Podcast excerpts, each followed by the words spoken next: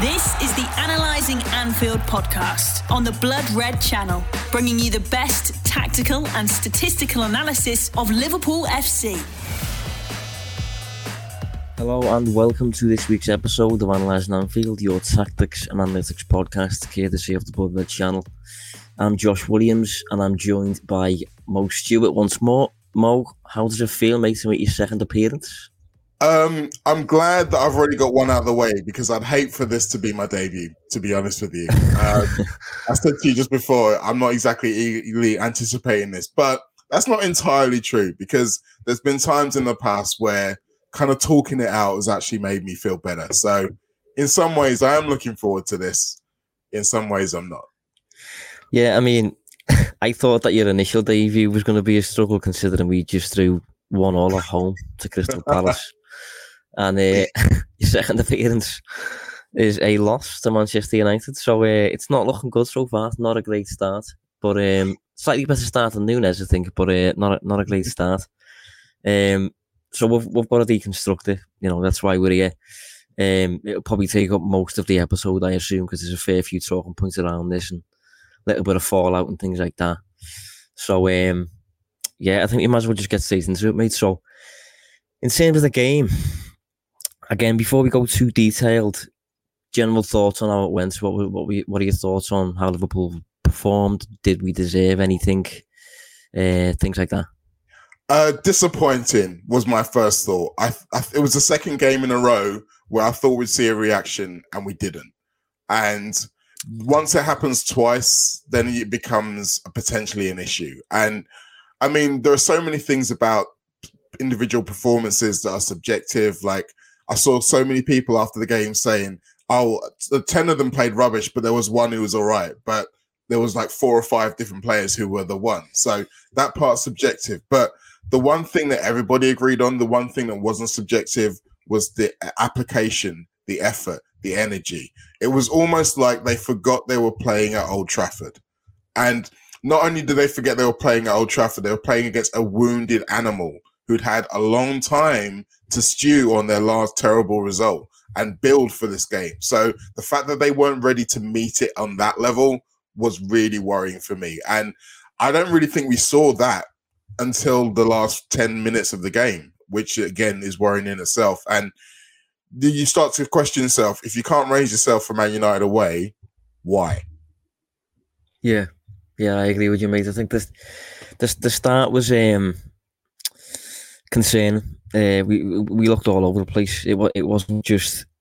It, I mean, a lot of it was application, a lot of it was effort, but it was also just kind of like a, a, mishmash of players all over the place. You know, positionally versatile and things. And we'll get to why that was the case a little bit, but it just didn't really benefit anybody. And considering Liverpool couldn't keep the ball either, whenever the ball got turned over, we were we were wide open on a number of occasions. So yeah, it wasn't a great performance. I think gradually Liverpool came into it. Liverpool got better in the second half, and I've actually seen one or two people say we we were the better team and things. And uh, I can understand why they why, why they say that in terms of Liverpool maybe dominating the ball and having a few more shots and things like that than Manchester United. But I do think generally they applied themselves well.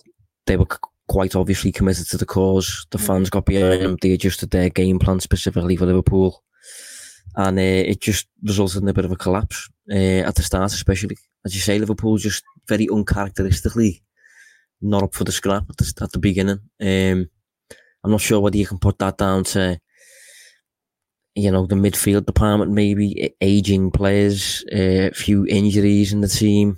Mm. I'm not sure what it is, but it was it was weird, wasn't it? I feel like it was um, a, a collection of a lot of things. Like in years gone by, you go into a game against Man United and you see Henderson and Milner in the same midfield, and you think, okay, that makes sense. Klopp wants to set the tone. He wants to kind of go out there and be aggressive. But the simple fact is, is that where we are now in 2022, I'm not sure the Henderson and Milner fit that remit anymore. That's not really what they're there for, particularly when Henderson's playing as the six, which means he has to be a little bit more disciplined and controlled by nature. So it was almost like the wrong team for the wrong plan or the wrong plan for the wrong team, whichever way around you want to say it. But it did look like they weren't really empowered to go out there and do damage to Manchester United in a way that Manchester United clearly were. Yeah, I agree with you. I think uh, first of all, I think we should probably touch on on Ten Hag and um, the the changes that he that he imposed because we talked about this last week when we previewed the game and we were really toying with the thought of a you know a coach from Ajax who's very idealistic maybe in his in his approach. We was toying with the prospect of him being so philosophical in his ways and so committed to his ways that he was going to try and build from the back with David De Gea against the best pressing team in Europe. Sadly, he's not stupid, and he, he, he, he, didn't do that. Um, from the off, from the first five seconds, we, we, we pretty much witnessed David Gea is going to go long goal game. So straight away, Liverpool's ability to press and get and gain opportunities from those situations was immediately ruled out. Really, which I'm sure Klopp probably worked on before the games. To be honest, uh, and on top of that, in terms of their personnel changes, they probably made all the changes I would have made. If I'm honest, uh, they took out Harry Maguire, who's just experiencing a tough period at the minute, brought in Varane, took out Cristiano Ronaldo, and put Marcus Rashford up front through the middle, which I thought was a problem. Uh, brought in Elanga for the flanks, and also took out Luke Shaw and brought, brought in the lad Malacia. Um, and they, they did look a lot better. They, they, they looked a lot more suited to the game plan. Um, a lot of the players who have ba- who've basically let them down for years now were, were kind of taken out the side, and um, so I do think, a I don't I'm not sure Klopp will have been ready, as ready as prepared for that as he would would have been for the Man United we've seen for the previous two games, and B I think Ten Hag absolutely got it right to be honest uh, in what he did, and it, it did influence the game. Well, starting at the back, Ten Hag definitely did get it right, and we do have to give him credit for that.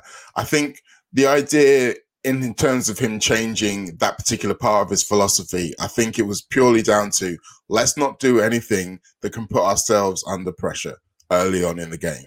And playing out from the back is obviously the first thing. Like we said, it was definitely going to be part of our game plan. So the way that they were able to eliminate that straight away was very smart. In terms of who else they brought in as well, I'm like you, I'm a big fan of Malacia. I think he's going to very much improve their team. Uh, we all know what Rashford's capable of against Man uh, against Liverpool. We've seen it before, and like you say, it was a team more capable of setting out and performing the game plan, and they'd obviously been instilled with confidence to go out and do that.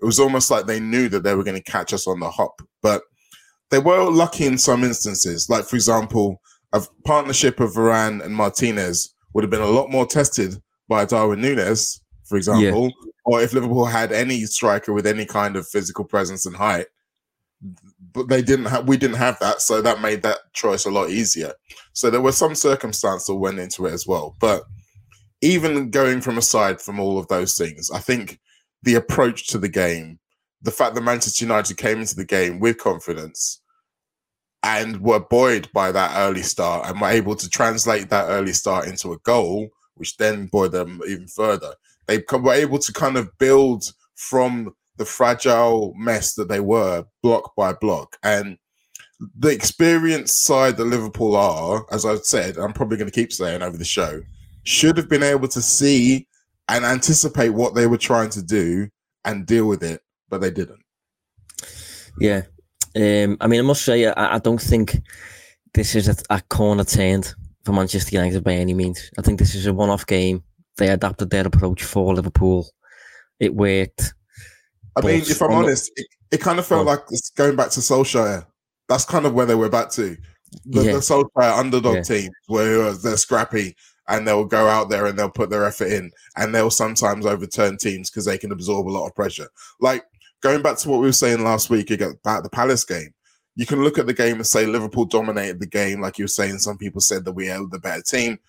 But Liverpool dominating the ball and not creating chances is part of Man United's game plan. That is in it. That's what they want us to do. So then they can go out and hit us with the space. And that's what they did. So you can look at it from both ways. But in terms of Man United being able to repeat that specific performance with those personnel against the other 18 teams in the league, I'd hold off if I was you. Yeah, I would as well. You know, they've got Southampton this weekend. De Gea will probably go back to building from the back again, and once they start doing that again, teams will te- teams will pick them off. Teams will cause problems. I do think they'll be a lot better with a a figure up front that isn't Cristiano Ronaldo and isn't Chris, Christian Eriksen. Um, mm-hmm. So if it was Rashford up front or Martial seems to be back now, they will they will do better. I think generally, and Casemiro's now being added, but I don't think this is a major corner turn. It, it won't be a corner turn for me until until the goalkeeper goes. I think the goalkeeper's a major problem for them. But um, yeah, we're running back to Liverpool. I mean, where should we start? We'll go. We'll go first goal. Um, I mean, it wasn't great, was it? No. Virgil van Dijk. What are you saying, mate?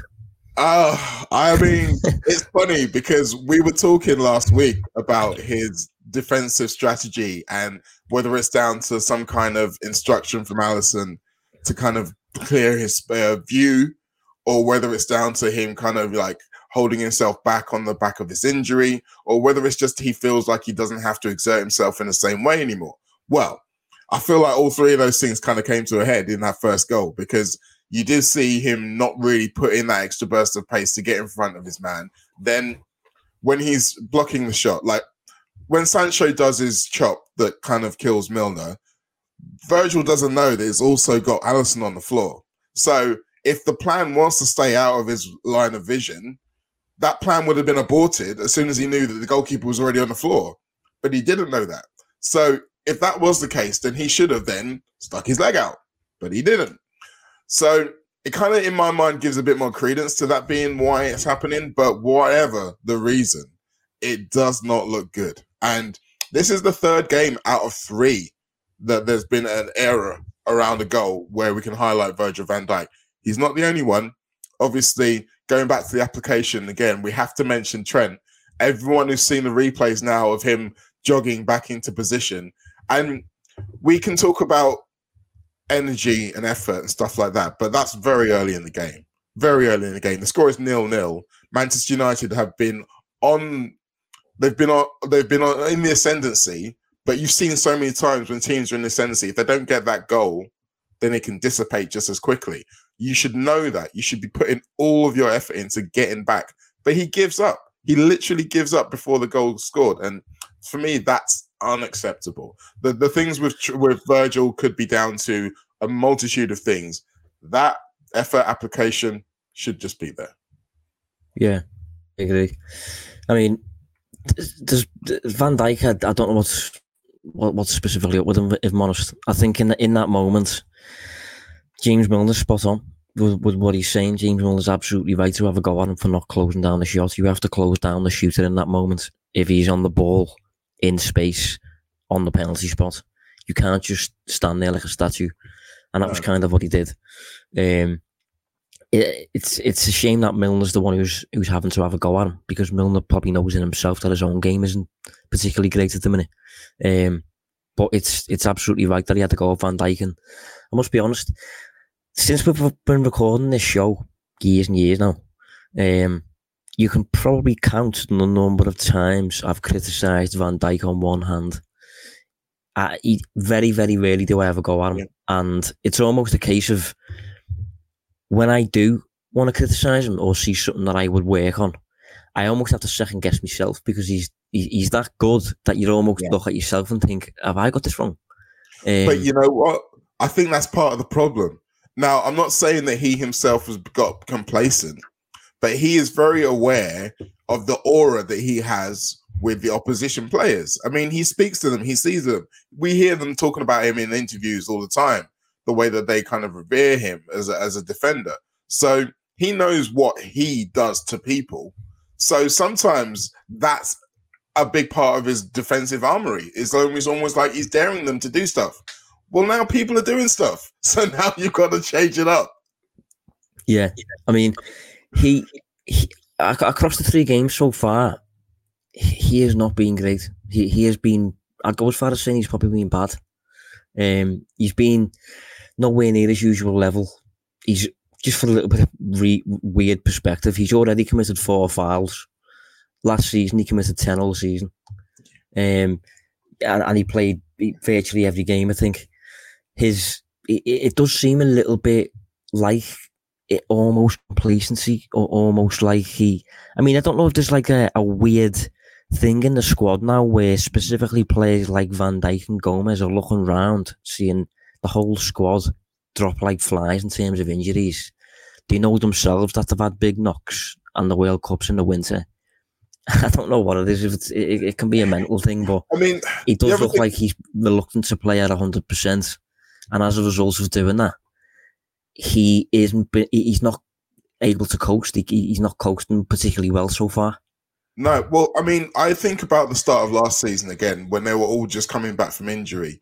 They, him and Matip both came back at the same time, but I felt like in those early games it was Matip who was doing a lot of the kind of front foot defending. He was doing a lot of the the sprints, the the, the duels in the air, and the kind of covering off the early man, where Virgil was kind of covering the back using his Jedi mind tricks, obviously.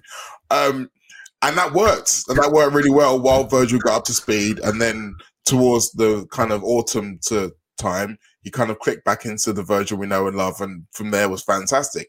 This season, if you look at it, he's had three different partners in three different league games. That's gonna make a difference, particularly when you think about the difference point, yeah. between going from Matip to Phillips and then back down to Gomez. And I mean, as much as him and Gomez have got a great partnership and had a great partnership, it's been a while since they've played together. It's been a long time since they played together. I believe it was, according to Carragher commentary, the 7 2, which is like Yeah, 10 seasons ago. Like, and yes, obviously they'd have had training, etc. But you can't tell me game isn't different. A game at Old Trafford again is different again. So you can see where he might be a little bit um compromised to a certain extent. But still, these are these are minor things that a player of his caliber normally is able to brush off. And I'm sure we're going to probably talk about positions and average positions and all that kind of stuff as well. I saw the average position for this game, and he looked at a lot considerably deeper than I was expecting him to be. And I don't know what that's down to. I don't know whether again it's going back to his form, his fitness, whether he trusts his body as well. But it was noticeable. Analysing Anfield on the Blood Red Channel. I mean, just looking at the, the, the three games so far, you know, if, if you think of Liverpool's two difference makers when, when he was signed, Alisson and Van Dijk, so far both of them have played every single minute, but they just haven't really made the difference that they, they usually do. So in, in the first game, uh, I think Mitrovic's header, I think Alisson should save it personally. Later in the game, and I concedes a penalty against Palace. I mean, it is a wonderful finish from Wilfried Zaha, but Van Dijk kind of allows the shot, and Alisson gets beat. You know, so m- maybe you could argue in previous seasons when they're both a bit more on it, maybe they deal with that a little bit better. And then against Manchester United, again, Van Dijk's majorly at fault for the first game. If the first goal doesn't really have a great game, and then later in the match, Alisson faces a one v one with Marcus Rashford, usually dominates them, but again gets beat. So I think a lot of Liverpool's issues at the minute stem from those those big difference makers in the team. The basically the team's best players, and you can include the likes of Fabinho in this as well. Just don't look themselves. They just they just don't look um, usual level. It's it's really weird. You'd think we'd been, you know, you'd, you'd think we'd been playing fifty games, but the fact Yeah. we're three games in, it's really strange and it's hard to explain. I think Klopp has almost been a bit taken aback by it because it's not something you can predict. It's not specifically tactical. It's not. Yeah. It's just it's weird. It is weird, and that's why I mean he made the one flippant offhand mark about the witch, and people have ju- jumped on it because it's, it seems almost out of character for what he said. But it does speak to a certain kind of it's out of our controlness about it. And if you think about the way football teams are run these days, particularly the way our football team is run, control is a big part of it. Be able to control everything in your environment, and I think back to the relinquishing of control that Klopp had over pre-season. He didn't want to go on a, on a, on a lucrative preseason tour, but Louis did because we hadn't done it in a while and we had to. And that made a difference to the way the preseason ended up being. And then you have a knock on effect from there. I think about the end of last season. I still think, as much as we've got a lot to take from the way that we played last season, the fact that it was again such tiny margins, like one point, one goal away from immortality. And you can't tell me as humans that's not going to be on your mind. And then you come into the season and then you start slowly and then you look across the Man City and they've started like a house on fire and you're already on the back foot and your mind starts drifting thinking, oh. And all of those things aren't going to be the deciding factor, but they are all the things that can add up when you would string them together. And then you throw in the injuries. And the injuries that have happening now are starting to look like the injuries that happened two seasons ago. And that didn't happen at all last season, really.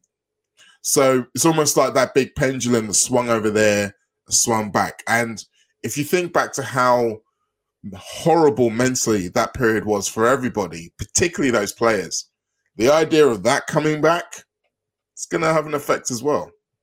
Yeah, it is a scary thought, and I think it's in Klopp. I don't think I'll ever leave Klopp said to be honest, considering how much it scarred him that season. Um, but I've just touched on on Milner earlier. You know, when it comes to Van Dijk's Van Dijk's moments, I just wanted to to have a little bit of a conversation about him because he's a difficult one for us to analyse. Because the bottom line is, I feel a bit sorry for him. I, I don't think he should be playing in these games from the off. I don't think he should be starting two Premier League games in a row, specifically when one of them is away at Old Trafford. Last season, I think he developed a role for himself where he would be the man to introduce, specifically when Liverpool have a lead with about 20 minutes left. And he'd kind of come on as a bit of a coach almost on the yes. pitch, relay instructions from the sidelines that have been given to him before he came on. And he'd commit the odd tactical foul, waste time, and just kind of offer that kind of intangible experience, whatever that even means. Um, but this season, he's he's having to play more of a part, despite the fact he's 36 and mm. could have mm. easily left the club in the summer. So, be- before we we go too hard on him or anything like that, I did just want to give him a shout towards like it's it's kind of a shame that he's part of the problem at the minute in the team because he's not playing particularly well. But I still value him in the squad. Mm-hmm. It's just a shame he's playing such an integral part at the moment. That's exactly it. I think when you look over the course of a season and over the course of a squad, no one would really argue that there's still a viable place for James Milner. It's specific times, but that's the problem with time. Those times become more and more specific. And those times haven't occurred in those first two or three games. It's not what you're talking about. In fact, I did something about it earlier on in the season about Milner, looking at him last year, and he was actually at his most successful when he was playing in the six. Now, that's not what you necessarily um, expect with him, but again, the energy that's required there compared to maybe being an eight and having to get up and down, probably a bit more suited to him these days. If you look at the game in Manchester United, the amount of times there was big spaces, they weren't able to protect the counter attack threat. They weren't able to cover over in the way that uh, even Fabinho's really a lot, lot better at. So, yeah, like you say, the um, the the task that's been given to him doesn't really put him in a position to succeed. And then on top of that, I feel like he, as one of the leaders in that team, is is probably the one who's most aware of this malaise and he's trying his best to try and fight his way out of it. But sometimes by doing that, he's kind of, you know, making the team a bit more unbalanced. He's running here, there, and everywhere. Uh, I mean, I think, again, going back to the obvious positions, I think he's the closest one we had to a centre forward in terms of average positions, which if you sat him down after the game and said, James, do you think you should be the one in the centre forward position? He'd probably say no he was, he was everywhere, to be fair. And again, like as some of that comes down to the game plan. We will touch on that in a sec. But just in terms of his, his performance against United, we we did we did mention it maybe last week or the week before about pass completion numbers. Now, obviously the most basic stat in the world doesn't really offer that much of an insight, but it can offer some insight into a level of control that you have over the game, right? Mm-hmm. In this match, Liverpool's two lowest pass completion players, if you like, where Trent Alexander Arnold, bottom, as usual, and Mohamed Salah. Liverpool's two biggest risk takers and Liverpool's probably two biggest threats. So I've got no real issue with that. But again, if you remove those two, bottom of the list again is, is James Milner. Um, and we spoke about that a few weeks ago. I think he was botting them as well. So when it comes to playing him in, in the middle of the park, specifically in these kind of intense games where the, the ball's kind of fumbling about and things, he's not the best when it comes to establishing the level of control Liverpool need to win games. Um, on top of his very low pass completion for the match, he posted one progressive pass. So uh, you can't really say that. Okay, he's he's the ball often, but is he is he adding value with his passes? Because he po- he posted one progressive pass. For a bit of perspective on that, Harvey Elliott posted a better pass completion and posted eight progressive passes. So no, that's kind of more of what you're after, I suppose. So in yeah. terms of Milner again, I am um, conscious of having too much of a go on him and highlighting that he's an issue because it's pretty obvious, really, isn't it? But the, the issue is that he's playing, not that he's uh, not that he's a bad player, you know, by any means. It's, it's it's it's that he's he's having to take to the field in these high profile games and he's playing. I'm at uh, 72 minutes, you know, so yeah. it's not ideal. It's not ideal. It's it's difficult because you look at that and you think, is it more an idea where even though you we're in this position where Liverpool have only got really old or really young midfielders. I spoke about it a little bit last week. I, I wrote an article yeah. about it on dot.com if you want to go and read it. But it's kind of hitting home here. So you have you basically have to choose between energy and experience rather than having both. And maybe the the two experience, one energy ratio that we had against Manchester United probably wasn't right. Maybe we could have gone two energy, one experience. I know it's a big game, but when you look at the results, maybe this is just hindsight talking. When you look at the results, I think, like you say, if James Milner's not able to find his teammates, if we know that he's taking up very central high positions and still not able to find his teammates, and he's still not able to stop counter attacks coming through, it's hard to find a positive in, in his selection there. And so you, that's another thing that annoyed me in the game, to be honest. I felt like as much as Klopp was didn't really have anyone to trust so much on the bench, I still think that when the game's going that badly for that long, you have to change it, regardless. Yeah, I mean, part of the reason it went bad was because of the game plan. Um, I have touched on this in a piece recently, which did quite well in terms of retweets. but, uh, I, had a, I, had to suffer a bit of abuse, as usual. I think I've uh, I've got another ten people compared to before on the block list. I think. Um, but yeah, Liverpool's approach for the game, right? So be, before the game, Klopp touched on in his pre-match interview. He specifically mentioned uh, the fact that Erik Ten Hag adopts a, uh, a defensive approach that is kind of man marking, basically. Liverpool's approach for context is is zonal. So um, you don't get that many proper man marking schemes out there. You get like Marcel Bielsa's Leeds, uh, Atalanta when we faced Atalanta in the Champions League, teams like that. And when Liverpool faced the likes of Leeds, especially, you because it's man marking, you, you can kind of just say to your your front your front players basically go anywhere. and if you, if you run anywhere and if you vacate your designated position, you like, it can really disrupt a man marking scheme and it can result in chaos essentially. And with United being having two games behind them in the Premier League under Ten Hag, I can see the logic in wanting to use such a strategy to basically instigate chaos in United's defensive yeah. ranks. But I think it caused more harm than good for Liverpool. I think it confused Liverpool more than United because I don't think United, although they were, although they're orientated, I, I don't think they were. They, they weren't like Leeds or, or or Atalanta where it's literally you stick to your man wherever he goes. It's like full hundred percent intense man marking. Mm. United weren't really that, so it ended up kind of confusing Liverpool's system. I thought Milner ended up as their most advanced player sometimes. Elliott was on the left sometimes rather than the right. Trent was inside a lot.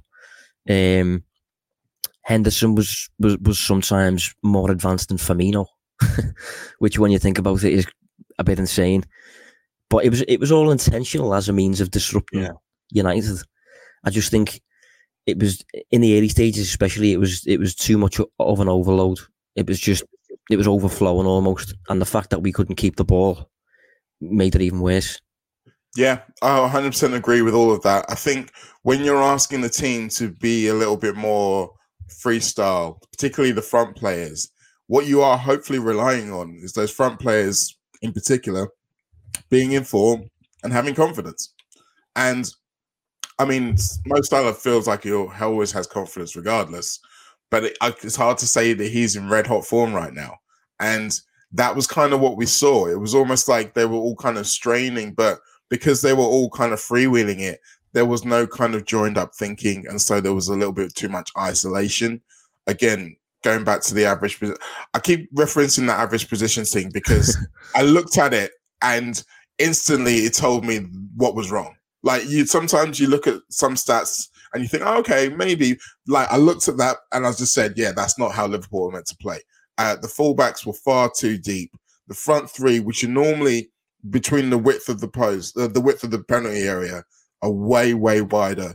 Like I mentioned, Virgil and um, Joe Gomez were a lot deeper than their midfielders, and there wasn't as much connection. There were maybe a few groups here, a few groups there, but there didn't seem to be a joined up plan. And to be honest with you, when you are a team who is low on confidence, the kind of way we are, feeling a bit sorry for ourselves, you kind of want to stick to the plan. Like when you don't know what to do, just stick to what you know, and hopefully that will keep going.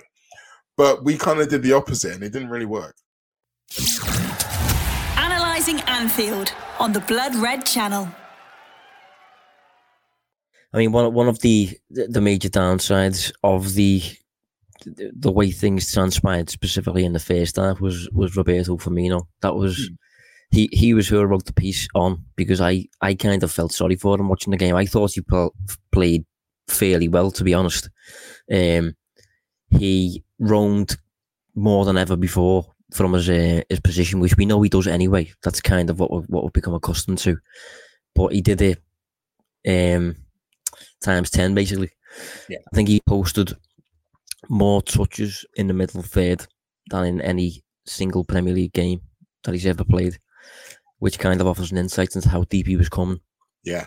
But again, touching on Man United's man marking scheme, that was kind of the plan. His, his plan was to come deep, and and his plan, the plan was to come deep, and, and his game, it's always been associated with just p- providing glue uh, and and linking things, connecting things, being Liverpool's connector, and and that's exactly what he did, just in deeper areas than usual. Yeah. The issue is the the rest of the system didn't really work, and as a result of the rest of the system not working, it looked like Firmino was just kind of going off the map. And, and and it resulted in supporters kind of being a bit like, mm. we haven't got a striker. Where on earth is he going? We need goals. But it's it's part of his instructions, if you see what I mean, and and and his his role on the day. Mm. I think he completed something like forty four of his fifty two passes. So, in terms of keeping the ball in position and not providing that glue, which he's always done, he did exactly that. He just got kind of let down by the structure around him. I felt. Yeah, I, I can see. I can see that. I mean, I think both you and the people who are saying we needed a proper forward are right. I think that he was doing what he was asked and he was doing it well. What we normally see when he comes in is, particularly in a man marking system, one of the defenders come out, which they didn't really so much do because if they did, there'd have been space. But the other thing that normally happens is that the wider forwards come inside and use that space. And exactly, I think yeah. that's something that Klopp mentioned in his post-match interview. From the first to the second half, he wanted Salah closer to the goal because again, they were him and Diaz were way wide. Like normally, you have everybody except the fullbacks in that central strip, and they were both outside of it. And yeah, when you've got Firmino who's linking with the midfielders, the point is, like I say, he comes deep.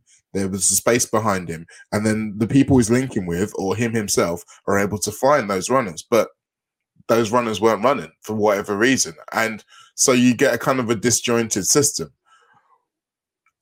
in some ways, you can look at that Firmino performance and say that if the if you added a Nunez in front of him, it would have been fantastic. You can yeah. almost say, okay, maybe that's going to be the future of Firmino as a Liverpool player, playing yeah. that tip of the, the midfield diamond, but having a striker ahead of him. And once again, we go back to circumstances, the only reason we weren't able to do that. So then you think, okay, well, we've got a game plan that would have worked perfectly if we had this. Maybe that means we shouldn't have used that game plan if we don't Yeah. have this. I mean, I, th- I think it, it would have worked a lot better if, as you say, if if Diaz and Salah were were permanently kind of within the width of the penalty box, as you say. You know, not no wider than that. But the, the issue was Firmino was dropping off, and you know, trying to take players with him and and connecting in the middle of the park and things like that. But nobody was kind of filling the void then by coming inside. Salah was remaining wide, Diaz was remaining wide. And Liverpool, usually when people say strikerless, it's not really strikerless because somebody is constantly occupying the space of the striker, whether it's a midfielder or a, or whatever. Mm. This was strikerless in its truest form, really, because Firmino was kind of getting off, and he was not being he was not being replaced. Nobody was kind of uh, occupying the space until the second half, and in the second half, Firmino continued to drop off, but not as deep. Salah and, and Diaz were a bit more narrow. And things just worked a bit better. Liverpool played a lot better in the second half, retained possession a bit better. Um, but yeah, it was just a lot of things went wrong. It was a, it was a nightmare. But I, I personally think that Firmino has played worse than that at Old Trafford, and Liverpool, have, sco- and Liverpool have scored four. But, but because in this game we got beat and we looked so disjointed at the start, and people were so kind of confused with what we were trying to do, Mm. he became the um, scapegoat for me. But Well, it was the obvious difference, wasn't it? Again, uh, like you say, if you don't know the game plan, the interesting thing for me was the second half, particularly the last, well, particularly when Fabio Carvalho came on, was when I was most interested because you had Yeah. Firmino still operating in those deeper positions. Then you had Diaz ahead of him in the striker role, and for Fabio Carvalho operating wide from the left. Now that looked like a formation that suited all three of those players. Now, we've still got another game to play before Nunez comes back. I wonder if we see that whether from the start or in the next game because it was able to, like I say, Diaz is, is, is has those central striker instincts as well. He has great movement, so he's able to find space within those central positions. Fabio Carvalho played a lot of time with Fulham off the left, and as you say, you still got Bobby Firmino there. Carvalho, what, one of the things he was really good at at Fulham was arriving late in the box, whether he's from wide or from central. And when you've got that kind of plan with Firmino coming, dropping deep, and creating space, then you need someone to be coming in late to kind of mess with their game plan. That's the whole crux of that whole um, tactic. So I'd like to see more of that. yeah, I mean, I, I did touch on when we first got Carvalho in and things. I touched on how he's he's got that Coutinho nature to him, but he also has a little bit of of, of Dele Alli in him personally in, in terms of his, his tendency to just arrive at the right time. And we did see a little bit of that, as you just said. Um, but I suppose that opens up the conversation for the midfield department. now, it's obviously it's the talking point at the minute, isn't it? You know, uh, Liverpool need to buy a midfielder and, and all that stuff. I'm not going to go galaxy brain on this. Liverpool do need a midfielder. It's pretty obvious. You know, I think everybody would, would would accept that. The issue is for me, I am absolutely one million percent in the camp that you should not force it and you should get the right player in. Mm. So my issue would just be the fact Liverpool haven't moved suggests the right player is not there in their eyes. And that would be my worry to start saying, go and buy a player, go and buy a player, because I do not want them to go and buy someone who, f- uh, further down the line, will become a little bit redundant. Well, that's one way of looking at it, and I agree. The other way of looking at it is maybe their eyes need adjusting. Now, that sounds kind of cavalier because they've got a lot of credit in the bank. But what I mean by that is that they set the bar very high to become a Liverpool player. Very, very high. And that has worked for us so far. And part of the reason why that's highest of all in midfield is because, again, you think about what they're asked to do. It's different playing in Liverpool midfield when you're playing with Trent and Robbo than playing in a midfield for nearly any other team because of the, the demands put on you, because of the demands that they have to do within the team structure. So again, the the the gene pool in theory narrows. Me personally, I thought Matheus Nunes would have done the job. I really do. Yeah. But the problem with this high bar is that it means that you're putting a higher premium on those who've already cleared that bar, i.e., the players already in the squad. And so the problems with them, i.e., the fact that the, the availability are minimalized because you think, okay, but they've got this really big uh, plus the fact that we know that they can play in our team. And it's like when you've got one or two of those, uh, a bank of nine midfielders, that's fine. When you've got five in a bank of nine midfielders, that's a problem. And let's not forget, 12 months from now, Keita, Oxlade Chamberlain, and Milner will be out of contract after spending all this time talking about how on earth did we get in a situation where we were having to do deals for Salah, Mane, and Firmino in the same summer? We're doing the same thing again. so this is why I'm saying we need to buy someone now because, like, next summer, I don't want to be sitting here having this conversation saying, "Why are we trying to buy three midfielders in one go?" That's a really, really upheaval. We knew this already. Let's sort it out Yeah. now. Yeah, my, my, my issue is just it's just who that would be my thing. Like I've seen lots of calls, for example, for for Lucas Sucic, who is currently at Red Bull Salzburg, and if you if you think of if you actually put that into perspective, right, Lucas Sucic turns twenty in two weeks, so he's currently a teenager, and and and supporters are talking like Liverpool's whole situation or whatever will be fine or or considerably better at least if we go and sign a 19 year old from the Austrian Bundesliga. So, mm-hmm. you know, things like that, it, it you don't want to put too much pressure on the kid for a start, and he's probably not going to No. solve the problem single handedly, as he's No. quite clearly a player for the future and things. So, deals like that, I'm just not sure it's entirely worth it, really. But I do think Liverpool's midfield department is a problem at the minute. Teams are getting teams are getting through to the last line too easy.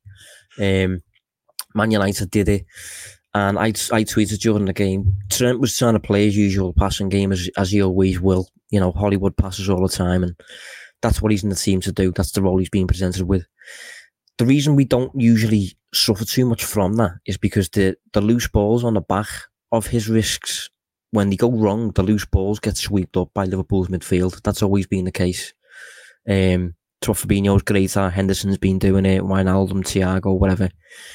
But this season, uh, specifically against Fulham and against United, those balls haven't really been swept up to the same level. Um, No. They haven't really been hoovered up at all, and you you kind of need that to happen. Otherwise, every time a player takes a risk like Trent, you will suffer a counter attack. And I remember a few years back, Spurs suffered from this.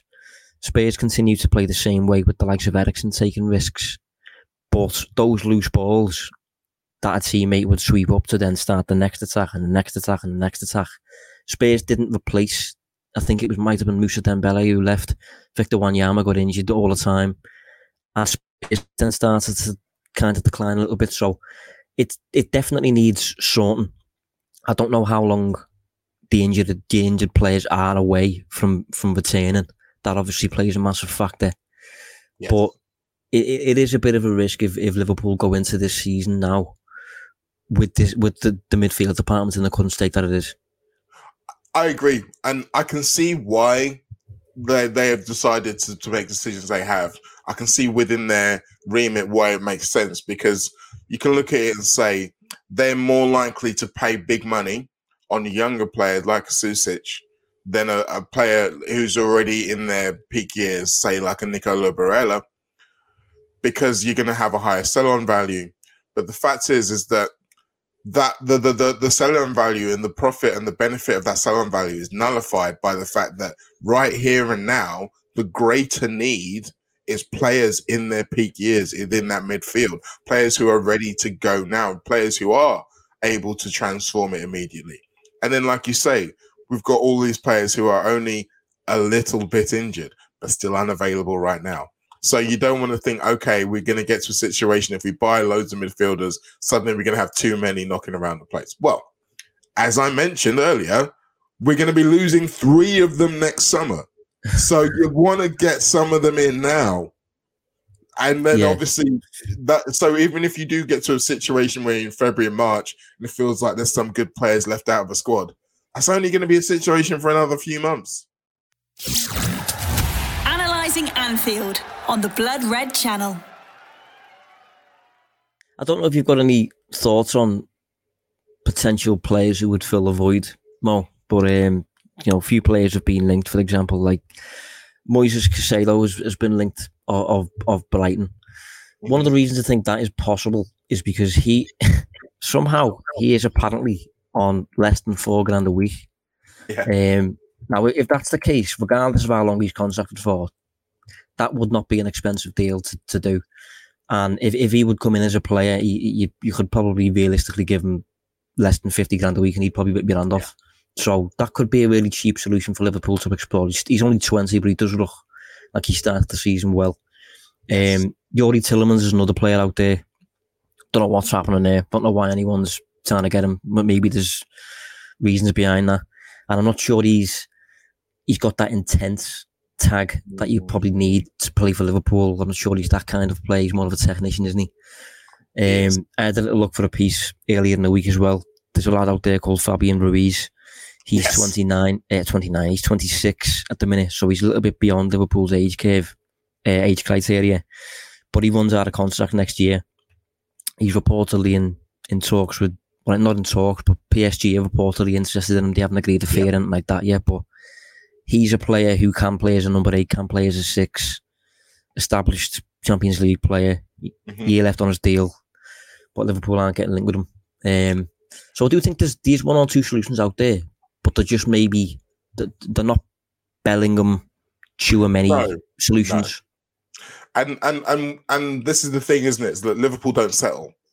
Liverpool don't buy someone who they wouldn't have bought Yeah. only for a situation.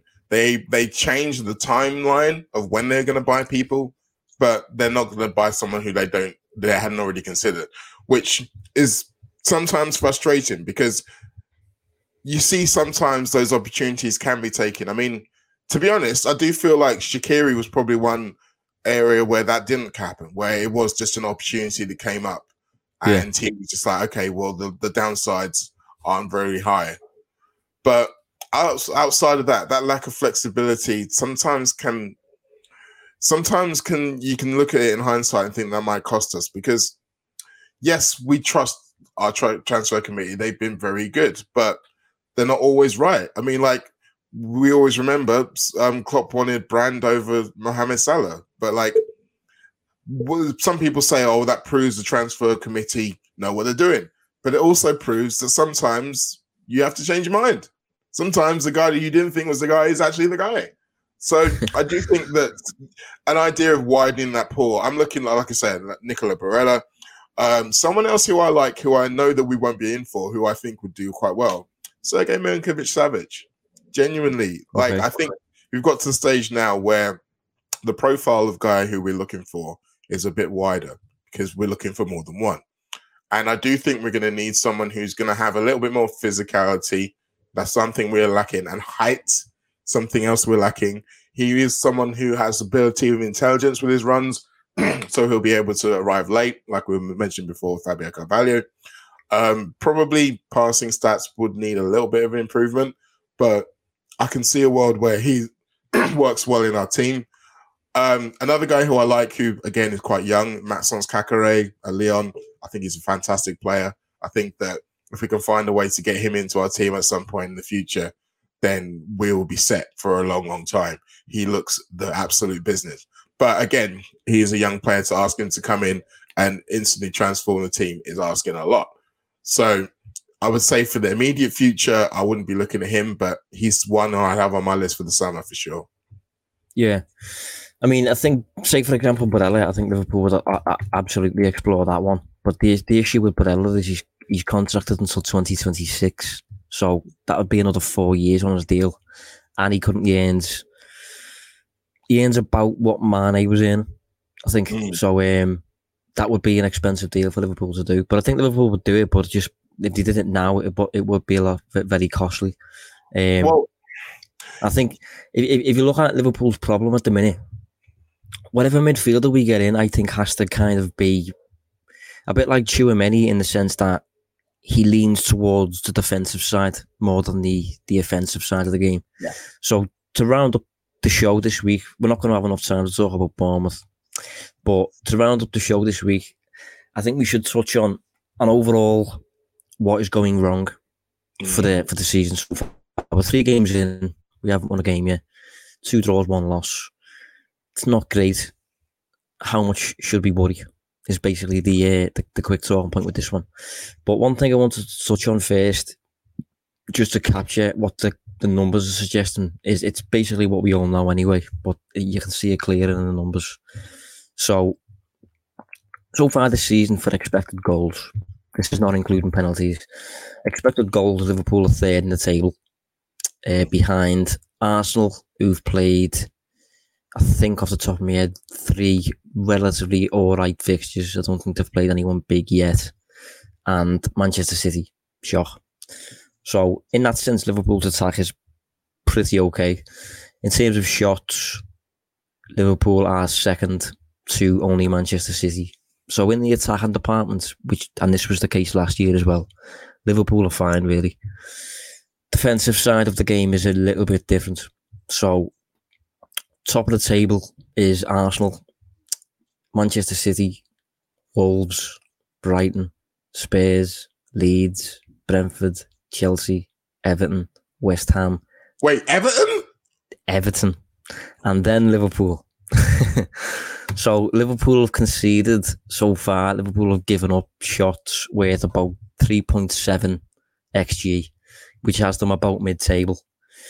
In terms of the shots they've faced, they've actually faced the third fewest shots. Uh, they've only faced 29. Uh, City and Arsenal are the only two who are better in that sense. But if you look at the expected goals per shot, Liverpool are the worst in the league. So what that essentially means is Liverpool don't give away much in terms of volume, but when they do, it's clear cut. The, the clear cut chances. So Liverpool every now and then get cut open. And that's structure. That's entire structure. What that is, the reason why we don't concede a lot of shots is because we dominate possession. And so the, the opposition don't literally have the ball enough to have those more shots. But because we dominate possession and because of the way that we are flooding teams, when we lose it, we are leaving ourselves vulnerable in a way that we hadn't done previously. That really feels like the whole thing. When you look at the goals, like we were so talking last week about the quality of shots, and we are getting a lot of shots. The XG is high.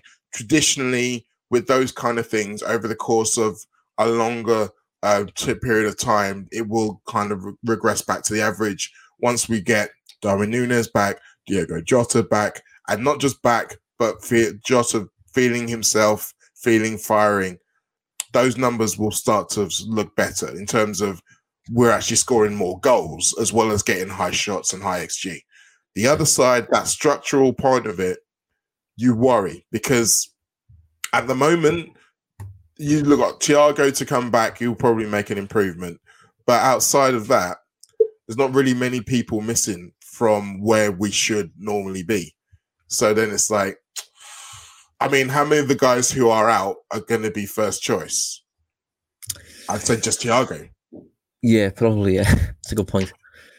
and Um, uh, so yeah, you, you think about it and you think, okay, well, that's more than just getting players back. Is it? Is it physical? Are they drain? Going back to what we were saying before, the hangover from last season, and if that is the case, well, then that's a tougher fix. Well, this is this is why Liverpool wanted Chouameni, and it, it is a shame because he was genuinely perfect for, for this.